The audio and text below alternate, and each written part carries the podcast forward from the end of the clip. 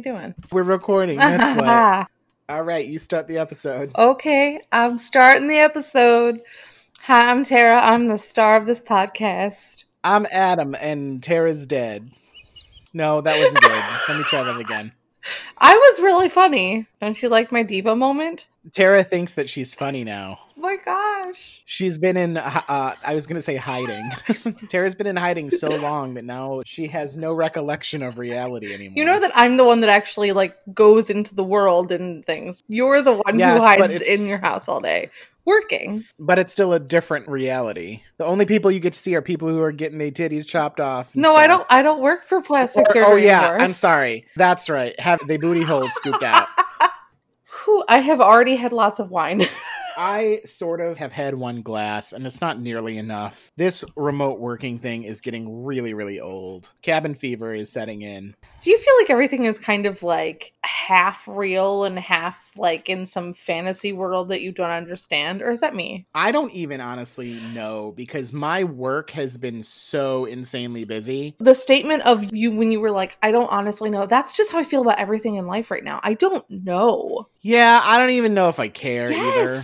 Wait, hang on here. Well, she gave me a choice, so it's going to be potato salad. All right. Potato salad. Yeah, that's something that Tara knows a lot about because it's part of her family group. I knew that was coming. that was very, very nice. I am joining my parents for Memorial Day, which is coming up in a couple And I'm days. doing laundry on Memorial Day. They have been quarantining too, and we will be taking our precautions as restrictions are being lifted. But let me tell you something. I don't appreciate being told three days before a holiday to make a dish that I might not have fucking ingredients for during a quarantine.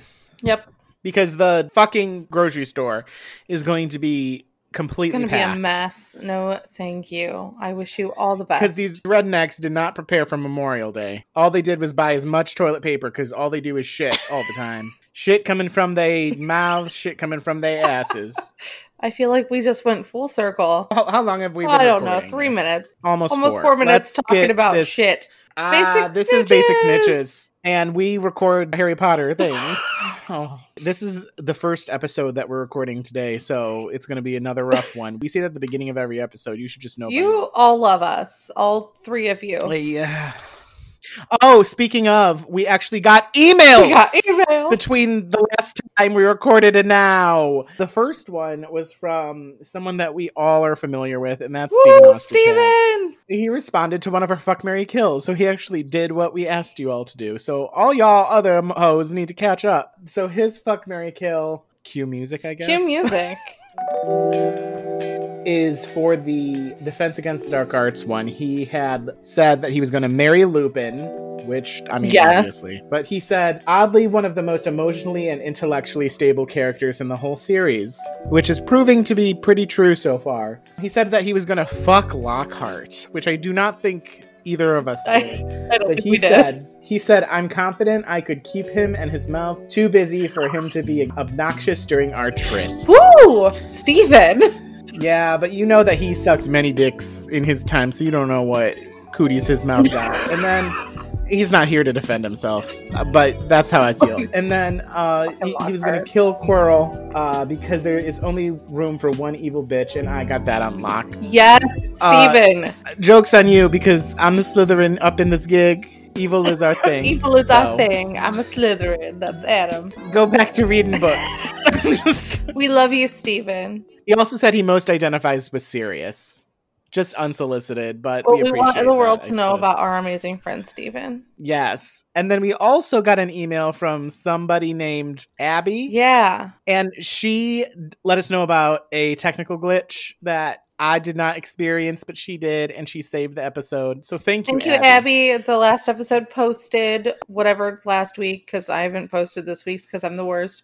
That is there because of her. So thank you, Abby. Yeah. You're amazing. And it sounds less shitty than it usually does because, I mean, you're the one who's decided to subscribe to this. Are y'all ready for us to get into this episode? Yeah, this is chapter 15. 13. It is. Well, I already labeled this episode chapter 15 in Zencastr, so we're not covering 13 and 14. I didn't read chapter 15 yet. Me neither. Okay, this is chapter 13 Gryffindor versus Ravenclaw. first.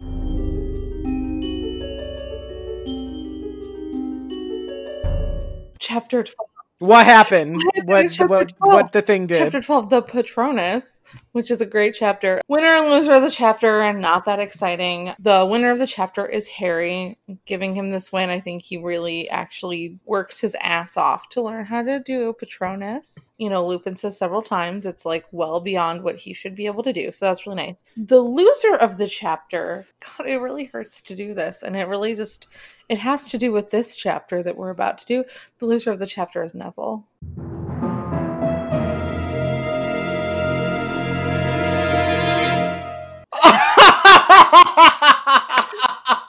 Every I I'm I'm done. I can't do it anymore. I thought that you were gonna say Ron because I'm pissed at Oh Ron. well, Ron's probably gonna lose this next chapter, but Neville loses the passwords. That's Yeah. a bad day. Well, he was just trying to help Sirius Black to kill Scabbers. That's all. Neville, you're actually a hero. It really hurt my heart to say that. Well, I'm proud of you, I guess. Do you want to read the outline that I wrote? That's not very good or Oh, very yes, long It's for chapter 13? my turn to read. Yeah, see, this is the pattern that we've fallen into. Hers aren't good or long. Mine are long and amazing. Both very similar to the quality of our own dicks. No, my dick's pretty great. You keep telling yourself that. All right, let's get into it. Chapter 13 Gryffindor versus Ravenclaw. So, Ron and Hermione are fighting because that's what they do. Ron is sure Crookshanks ain't scabbers, but honestly, nobody except Ron cares about that stupid rat. So let's get to what this chapter is really about dick jokes. I mean, broomsticks. I mean, no, that is what I meant. It's a sports chapter. We're gonna play Quidditch, but first, everyone has to get excited about Harry's broomstick, even Madam Hooch, and then we can play Quidditch. The match against Ravenclaw is going great because if you haven't caught on, Harry's dick, I mean broomstick. Broomstick, broom, broomstick, broomstick, broomstick. Oh man, this is that whole fucking spiders thing all over again, isn't it? Is fucking great. So yeah, they win by a lot, even though Dementors show up again because Harry conjures a Patronus and they don't affect him. But we found out after the match, it's actually because they weren't really Dementors. It was for dicks. Malfoy, Crabbe, Goyle, and Flint dressed up as Dementors to try to sabotage Harry. Hope his Patronus head butted those fuckers. Four dicks. That's right, just like my quinceanera. Anyway, she didn't write that part. Quidditch was successful thanks to Harry's skill with a broomstick. And now it's time for a party in the Gryffindor common room to celebrate because Gryffindors are arrogant motherfuckers who haven't fucking won a Quidditch cup yet, but totally are partying like they have. And it's all fun until McGuh shows up and makes them go to bed because y'all haven't won yet. Calm the fuck down. I have company coming tomorrow. Again, I added that in, wasn't her. Harry's having a weird dream that night when suddenly he hears yelling, and all the boys in the dorm wake up to Ron screaming that Sirius Black had been standing over him with a knife. Wow, Ron, little dramatic? Nobody believes him until they confirm with Sir Cadogan that he had let Sirius into the common room because he had the password. In fact, he had all the passwords. Someone had written them all down on a piece of parchment, then left it lying around. Adam chose the wrong book to use the Neville counter. Yeah, well, I guess we all make mistakes. You know, it makes me wonder what our gag is going to be for book four. because Fuck Mary Kill works so well for this book because it's three things in this book three. Book two, Neville Counter was perfect uh, because it was like, well, we're just going off of what happened in the last book. But I don't know, the return, Harry Potter and the Return of Neville Longbottom. okay, that was beautifully written. Oh, thanks. You were real excited to say that it would be terrible earlier. So I mean, I'm just going off of my own experience. Uh, how does this chapter start? Because my notes are probably incorrect. That was a beautiful cough over what I I'm was so trying to say. sorry. I was holding it in. Oh, how does this chapter start? Because I probably got it wrong. Um, Ron and Hermione are fighting. Oh yeah, that's that's right. oh whoops! Would help if I were actually on the right chapter notes. So this is similar to it was another fight between them that had to do with Crookshanks and Scabbers. So this book, I kind of was on both of their sides, and I sort of still am because I mean, Ron is upset that Hermione was being so loose with Crookshanks. Hermione is just like, it's a cat. What you want me to do? It's hard to herd cats, bitch. But I think in this case, Ron really is overreacting. It's almost more about what Hermione did than what has allegedly happened to Scabbers, I think. to I have to continue to look at both of their sides because we're going into this thinking about the fact that we know that Scabbers is a piece of shit. We already know Crookshanks is innocent. For me, it's like this side of Ron realizing that this pet that to him he doesn't know is actually a piece of shit and horrible. But this is Ron's pet and Ron has not ever had great things in his life and just to have a thing that is important to him come up missing and that being said, cats eat mice. Calm down. So like I'm still on the I see both sides of it. I'm Team Crookshanks because I know Scabbers is a piece of shit because he's Peter Pettigrew. But he doesn't talk about Scabbers almost at all. It's not like he is mourning Scabbers. He is attacking Hermione. There's a difference. And cats also don't just swallow a mouse whole. The way that cats hunt, if anything, Crookshanks would have brought Scabbers' dead body to Hermione.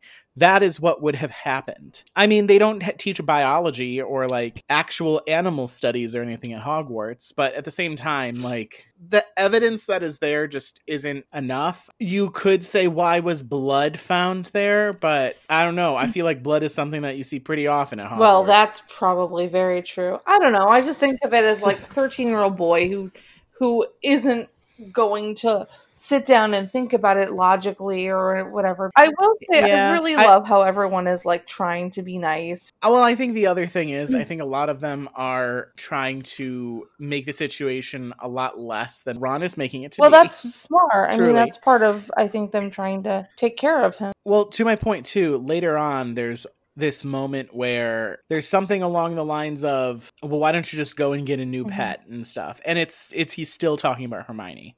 That's what I'm trying to Okay, say. no, There's no focus actually on Scabbers. Even when this wonderful thing happens in the next chapter, something happens where a character kind of tries to call them out on their rudeness and stuff and it, the same sort of- thing happens. It might still be that he's a teenager and stuff. It still doesn't feel right when other people around them who are also teenagers are trying to make it better. I mean i still to an extent get it. Both of them are valid in what they are thinking but it's in their approach that i think shows the difference between the two of them. Oh, well, Hermione is always going to be a bazillion times more intelligent and mature than Ron, but yes. And then mm. we get into the real like action of Oh, the yeah, chapter, like pretty quickly, I think. We get to have and this, this is a great fucking chapter too. Let's talk about that as well. It opens up talking about the drama that happened in the last one, but all in all, this chapter is very, very positive. I think. First, during this whole little practice thing, we learn about Cho Chang. Yes. Something else that we miss out in this book during the movie, similar to the Cedric thing Yeah. which is a shame because I think with him becoming a teenager and stuff, it feels a little bit more natural to bring up a love interest or I something like that at this point. And we all love Cho Chang, Yeah, she's adorable. and everybody is going around and they want to touch Harry's broom. I mean, good times for Harry. I mean, they need to be respecting his boundaries yet again because if people are coming up to me and touching my broom, I would have to beat them away. God damn it. Don't- That ain't for you to touch. Poor Harry. I always say you had gotta have a visa in my Netherlands. Then again, it's a barren wasteland that no one has visited for many, many years. I still have strict restrictions. I'm not gonna let anybody up all over there. And then Madam Hooch wants to touch it I, too. Hooch is super excited about it. Yeah. Well, this is, I guess, her field of study. and you do learn a little bit. What's so funny about that? I don't know. Are you trying to picture Madam Hooch studying? Is that I what don't it is? Well, there is that because that bitch ain't doing shit. I know this is jumping ahead a little bit, but since we're talking about her here, let's just get it over with. She fell Fell asleep. asleep during practice. What the fuck? the boys? Why didn't you wake me up? Uh, bitch, why did you fall asleep? What is with all these teachers not getting enough sleep? First, we got Madam Pince because she's been too busy fucking filch during the day. Snape is getting very, very angry. and now Madam Hooch is in the mix too. There's this big sex scandal between all of these staff members of Hogwarts. I could not believe it. Like, I know that we've been like joking about her being kind of not great at her job, but this I was like, okay, as Lizzo says, the pudding's in the proof. the proof. Broom reactions. I want to cover a couple of them, in particular Cedric's. And how he, Cedric's just a good Oh, guy. Cedric is great. He's just a friendly. I mean, he's a Hufflepuff. What do you expect? Those Hufflepuffs are I so love nice. you, Hufflepuffs. But then Penelope also comes up. and she's like, I and want this little thing. And Percy's like, no, don't touch it. And she's like, what? You never let me touch yours. He's like, oh, well, you got me there. Because he doesn't want girls touching his broomstick. Okay, so the little thing is obviously that they have this like little wager that he brings up here too about like we've both placed a bet on whoever wins and everything. And then he kind of like catches up to her. He has like a nickname for her too, doesn't he? Um, Penny or something. yeah, he calls her Penny. I like this scene because it brings in so many more people that we don't hear about all the Yeah. time. It's also Percy sort of painted in a more playful I, way, I do which like is also that. kind of yeah, nice. It's nice. So we see a little bit of all the houses, honestly, in this entire chapter, which I quite do. I do enjoy. like that. Throughout this book, you've been giving him a lot of, I like this guy. I'm giving Oliver Wood all this credit. He does kind of lose a few points to me when he does the Harry, have you sorted out your Dementor problem business? There's a better way. yeah that's really what I it is like i i mean i think as captain and like a competitive person i get it and i respect his like ugh this is what made us fall apart last time but at the same time i'm like maybe not like that the Mhm. kid fell 50 Yeah. feet off his broom and almost died I think at least one thing to be devil's advocate is that maybe it's like a jock situation. totally a jock situation I mean, it's not an easy thing to necessarily try to devil's advocate, I guess, because it's still like th- that's no excuse. But I do like that you brought up that like everyone is kind of brought up in this capacity of people wanting to look at Harry's broomstick. They comment on how like the Slytherins are all just like over there pouting, and then like Malfoy's like got plenty of special features. Pity he doesn't come with a parachute. Ha ha ha ha. And then Harry's like, "Boom, bitch! Pity yours doesn't come with a hand to catch the fucking thing because you suck." Yeah, that's exactly how he said it. It too. is. Uh, it's funny because I kind of forgot that there was that little moment, and I can't remember if it was like at breakfast think it- or during this whole thing or Yeah. regardless. At first when they come over i almost feel it's like oh well we kind of want to see it too. Yeah we want to be in the like in the cool group.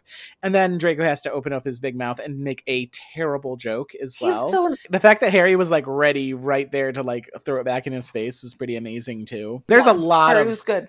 Harry was good. Harry's good throughout this entire really chapter. He's That- good. that's the point I'm trying to make. There's this drama going on between his two best friends, but he kind of pushes it aside and rises above it, figuratively and literally.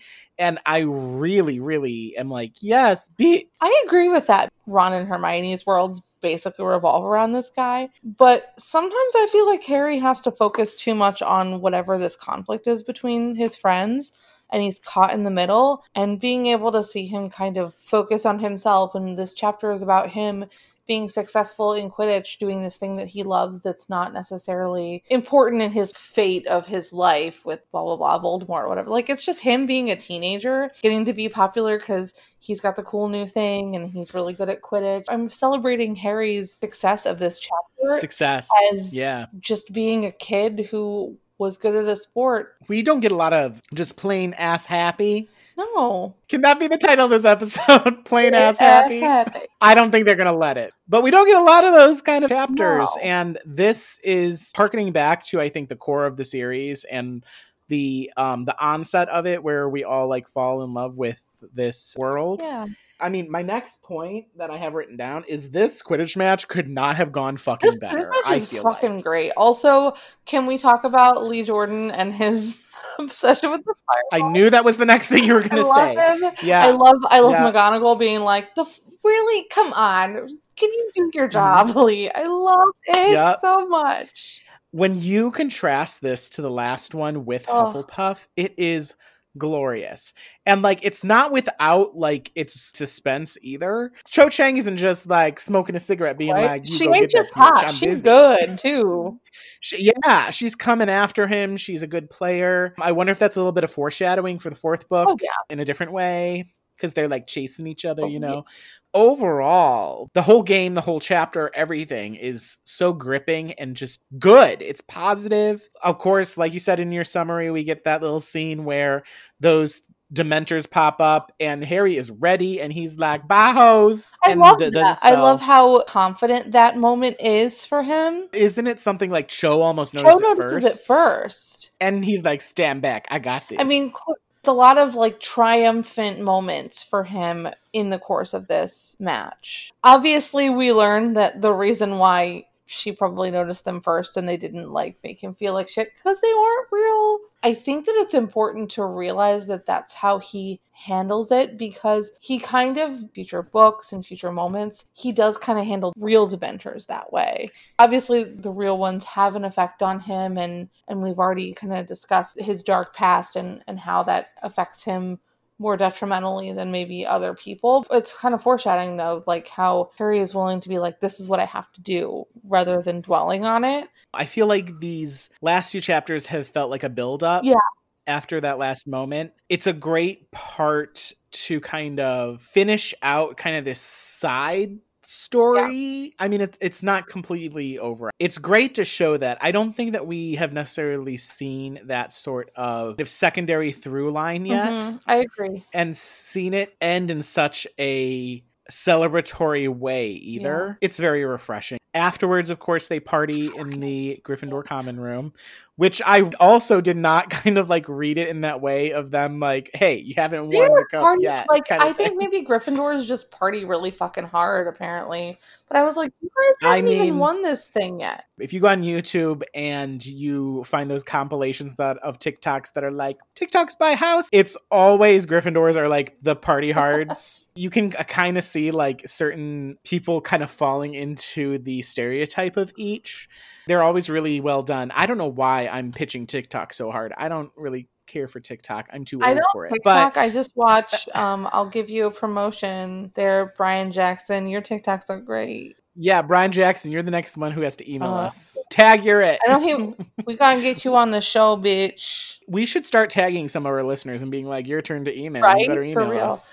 We still don't have merch, so there's no reward in this, but we get to mention work you. on that. But yes, and I don't feel like it falls into the whole stereotype that is like embedded in us in the books. Like the people who are Slytherins aren't all evil. Like yes, they tend to be a little bit more angry, which par for the course right here, baby. Mm. But this is one of those times where like you get to see a little bit more of the authenticity out of it when we fall out of the whole Gryffindors are brave and that's it. Period. Like there's more to them, and I think that's a nice quality. Maybe it's just fun that they just, you know, maybe they really do like to party and celebrate. And, you know, their last Quidditch match was not a good time. So maybe they're overcompensating for it. Maybe I'm like being too harsh on them about being like, bitch, you haven't won yet. I think there's a little bit of reality in jokes. Yeah.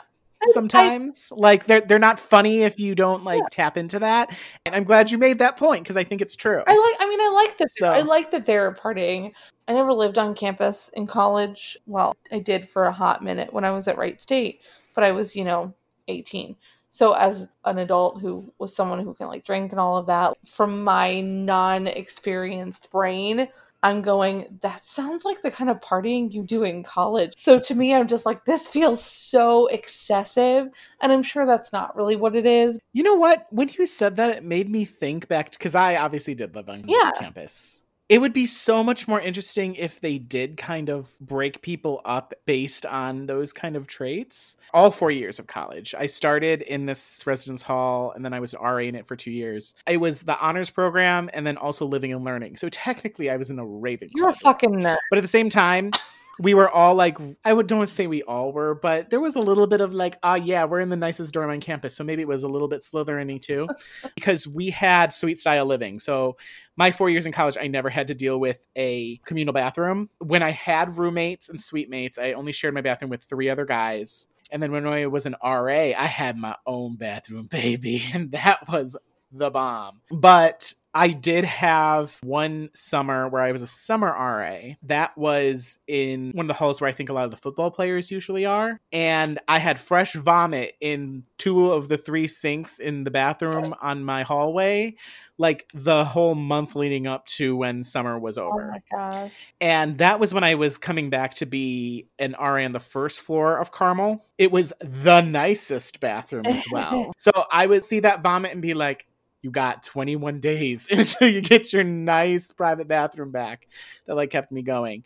Of course, my hall had that kind of stereotype, but then a lot of Greek hmm. life was in two other dorms. So that was kind of there. And football players were in one. And then there was the hall where a lot of people who went to the music conservatory went and it was haunted as fuck and i would never go in there ever. In fact that summer when i was a summer ra i worked in residence life obviously. When i was on campus it was not just being an ra but i had to go and like do inventory of certain like furniture pieces and i had to go into kohler and there was nobody in the building. And so like I ran in, counted all the things I had to do, ran back out. I was 30 seconds in that building because I know that place and I ain't gonna be in there alone. Anyways, so that so that makes me think at the very least, like the design of Hogwarts is pretty damn good if they do have the Ravenclaw Tower away from the Gryffindor Tower, away from the Hufflepuff dungeon, away from the Slytherin yeah. dungeon. I think it's like good planning honestly, I think all four of their locations really suit the houses very well. Oh, yes. I agree with that. I would have started at Hogwarts the next year, so I wouldn't have been there for this because that would have been a good party to be at as a Gryffindor. I want to comment on Harry and his attempt to engage Hermione. I almost want to give him credit. I wish he'd pushed harder. He notices Hermione isn't partying, so he goes over and he's like, hey, come have some food and she's like talking about how fucking crazy her schedule is and she's making it clear that like one of the reasons why she's not trying to be part of this is because of Ron and Ron very rudely is like I'm gonna try to make you feel guilty and talk about scabbers which is really awful. So she leaves and Harry doesn't really get an opportunity to try to make her feel better. I wanted him to just do a little more. He is in a position to instigate the healing here in case you couldn't tell, I think it's all on Ron. First of all, in that moment, Ron did not need to come up and talk to them. There's a party happening worst. right there. This is the worst. These this chapter, and I don't think he's great in the next chapter either. Why are you even there? Like, shouldn't you be on the other side of the room? It's a loud party. Yeah go enjoy yourself. Like, why drive more of this into the ground? Now, it is also kind of a party celebrating Harry because Harry's the one who won it kind of for yeah. them. Yes, it would have been better for him to kind of like go after Hermione. But he does ask Ron, like, give her a break. I'm not actually attacking Harry. I just, my instincts are like, oh, I wish he'd done more. On the flip side, with Ron, I'm trying to think like, okay, maybe it's his family dynamics like fights like this happen all the time and you have a lot of brothers and you don't want to be the one to like let it go because then you're the weak one and blah blah blah. Maybe that's part yeah. of it. It doesn't end until molly comes in and stamps her foot down and is like i'm gonna murder all you motherfucking kids. Me and arthur are gonna go on a second honeymoon. It shows a lot of their dynamic in this moment that you tend to see at other parts of the series. Yeah. So this little scene kind of like sullies the celebration going on in this chapter and everything. When they go to bed, that brings up kind of the next portion of what pushes the story along. I do want to say Harry's having this dream where he's following this uh-huh. Patronus. Uh-huh. And it's like fucking foreshadowing 100%. Oh, it's, I love it so um, much. And I'm like, man, why the fuck didn't it continue? I, I never noticed like, this until this read. Mm-hmm. Me neither. I had a similar thing in a previous book, and maybe it had to do with a dream too, where there wasn't like a seamless transition out of the dream into reality. But I had this other thing here. I'm like, wait a minute, why is he screaming in his dream? And I was like, oh no, it's Ron that's screaming in this moment. It is Ron.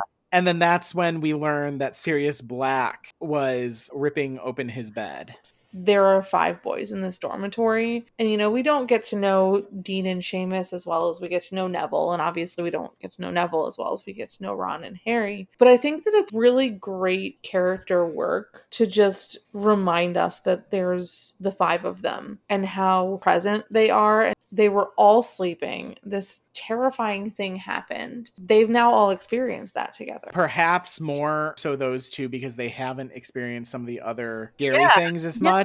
And like to your point, Neville has experienced a little bit more of them, but not to the level of Ron Yeah. and Harry. So there's something to be said about that, certainly. I'm amazed that this whole fuss wakes McGonagall up. I'm not surprised that it wakes up the rest of the Yeah. house because I mean, not even just for Seamus and Dean, but I'm sure that it's a little bit scary for everybody. I don't often kind of like worry about Colin Creevey, but I'm sure Colin Creevey is, you know, in the room next door or however it works in their dormitories. Right. But all of them, you know, there was an, an intruder Right. actually in our living quarters. They're all thinking that it's still the party, though. Like Fred and George are like, "Woohoo! Are we doing this again?" And then McGonagall and Percy, and Percy's like, "What the hell? Don't do this." McGonagall comes in, and she's like, "I can't believe this is going on," and that's when it is like, "No, really," because no one really believes Ron, which I can't really blame them. One thing with McGonagall too, does the head of the house sleep near their house? I feel like she must. Kind of thought about this in the last book too, because I remember in the sixth book, it's kind of implied that Slughorn, his sleeping quarters are near his classroom, but Slughorn isn't a head of house in that book. So then I've always just kind of imagined that the Defense Against the Dark Arts professor, their sleeping quarters near their classroom, and Trelawney, like her sleeping quarters are up in the tower. But I never really was like thinking specifically anyone's was anywhere but near their classroom. But in this chapter, McGonagall has to be nearby. So I wonder if like Flitwick is nearby Ravenclaw and so forth. Yeah, because I mean, we obviously learn in the sixth book that the potions professor isn't necessarily always the Slytherin head of Yeah. house. I mean, in that case, like Slughorn was, and then Snape was, but Slughorn was not head of Slytherin when he came back. Things like Yeah. that. I think the solution is baby monitors. Yeah. McGonagall's got a baby. She's always like, God damn the Weasley twins.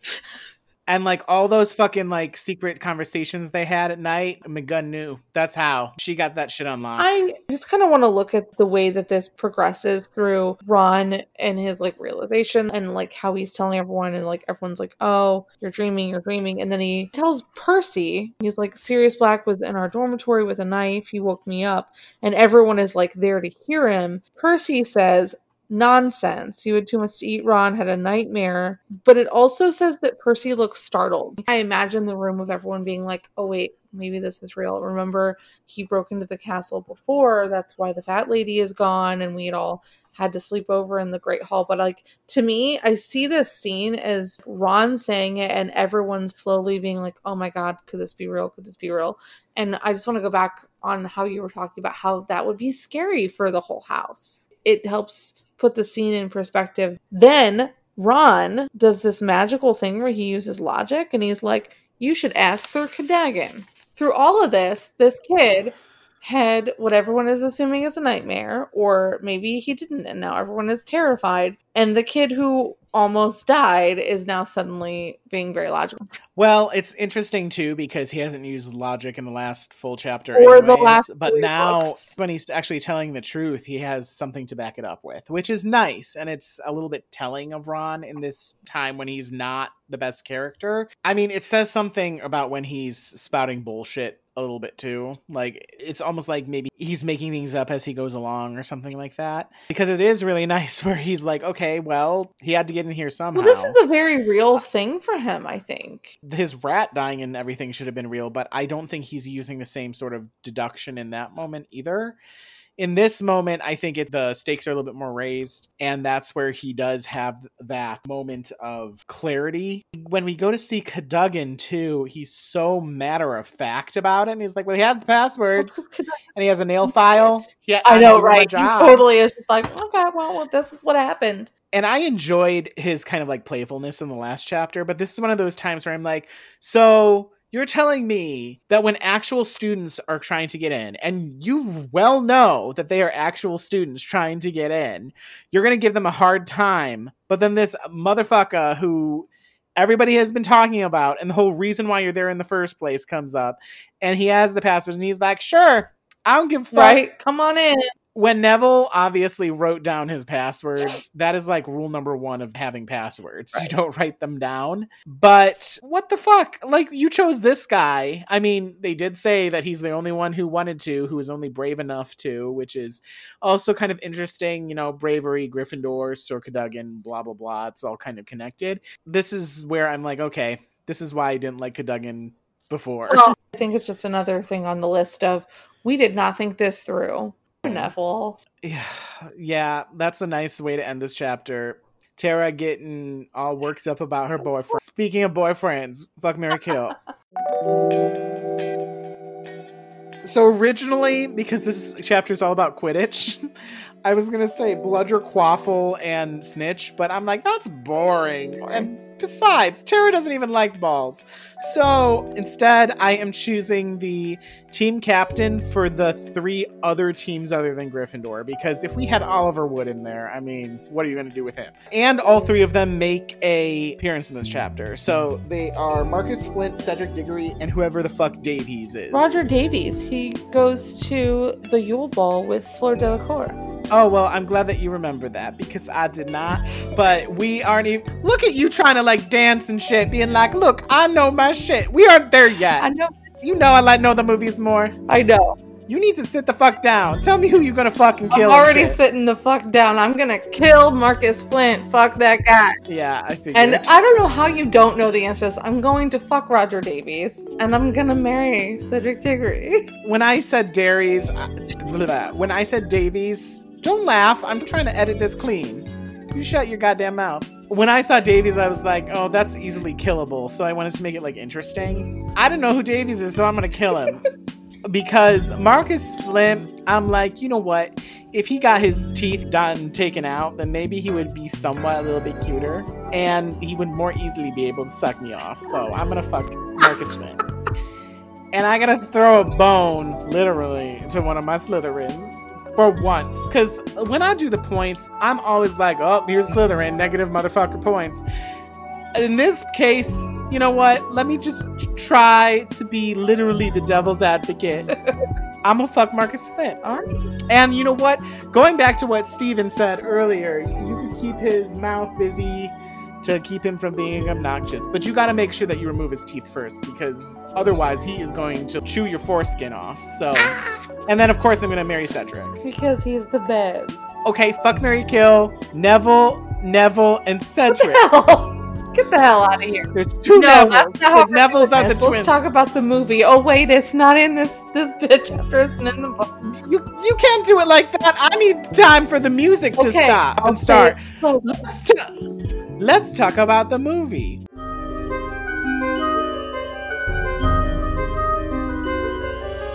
The movie is does not cover this chapter at all. Yeah. The only little shred of it is a part of some of the next chapter, sort of, where Harry is in his bed looking at the Marauders map and Ron wakes up out of a nightmare. That's literally the only Yep. tie back into the book. so yeah, Ron had a nightmare. That's the part of the movie. Yeah. The end. Wow, what a shock. Ron had a nightmare.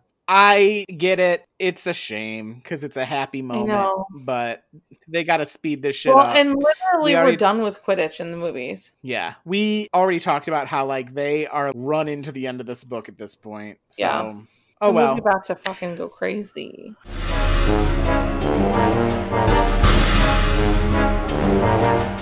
Twenty-five to Harry. I actually haven't given some to Harry in a long time because he was already way, way ahead of people. But he had a good goddamn day. So twenty-five, and then I'm gonna give five to Cho Chang, Cedric Diggory, and Lee Jordan. And I think all of those reasons are obvious. Negative 10 from Sir Cadogan, because I do kind of think it's more his fault than Neville's. Me but too. at the same time, it, yeah, of course you do. Everybody knew that already. You didn't even need to say that. Negative five to Neville, though.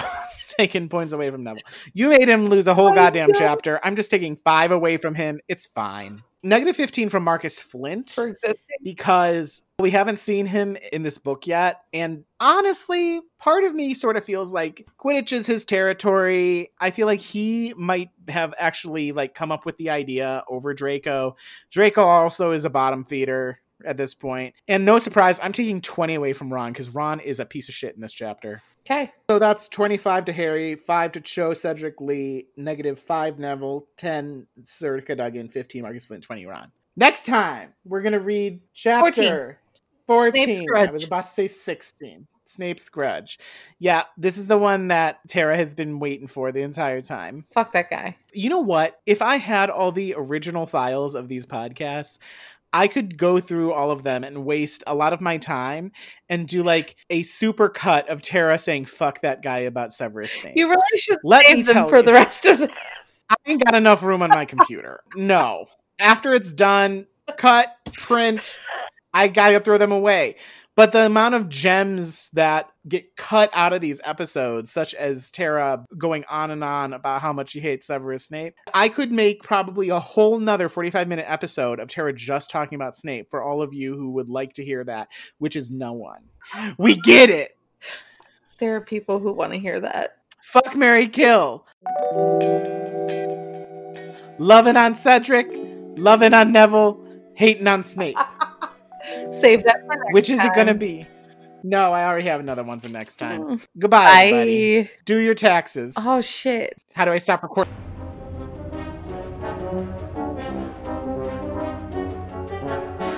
Basic Snitches is produced and recorded by Adam Bowers and Tara Corkery. Edited by Adam Bowers. And published by Tara Corkery via Podbean, and now available for download wherever you listen to podcasts. A special thanks to all of you for taking the time to download and listen to us.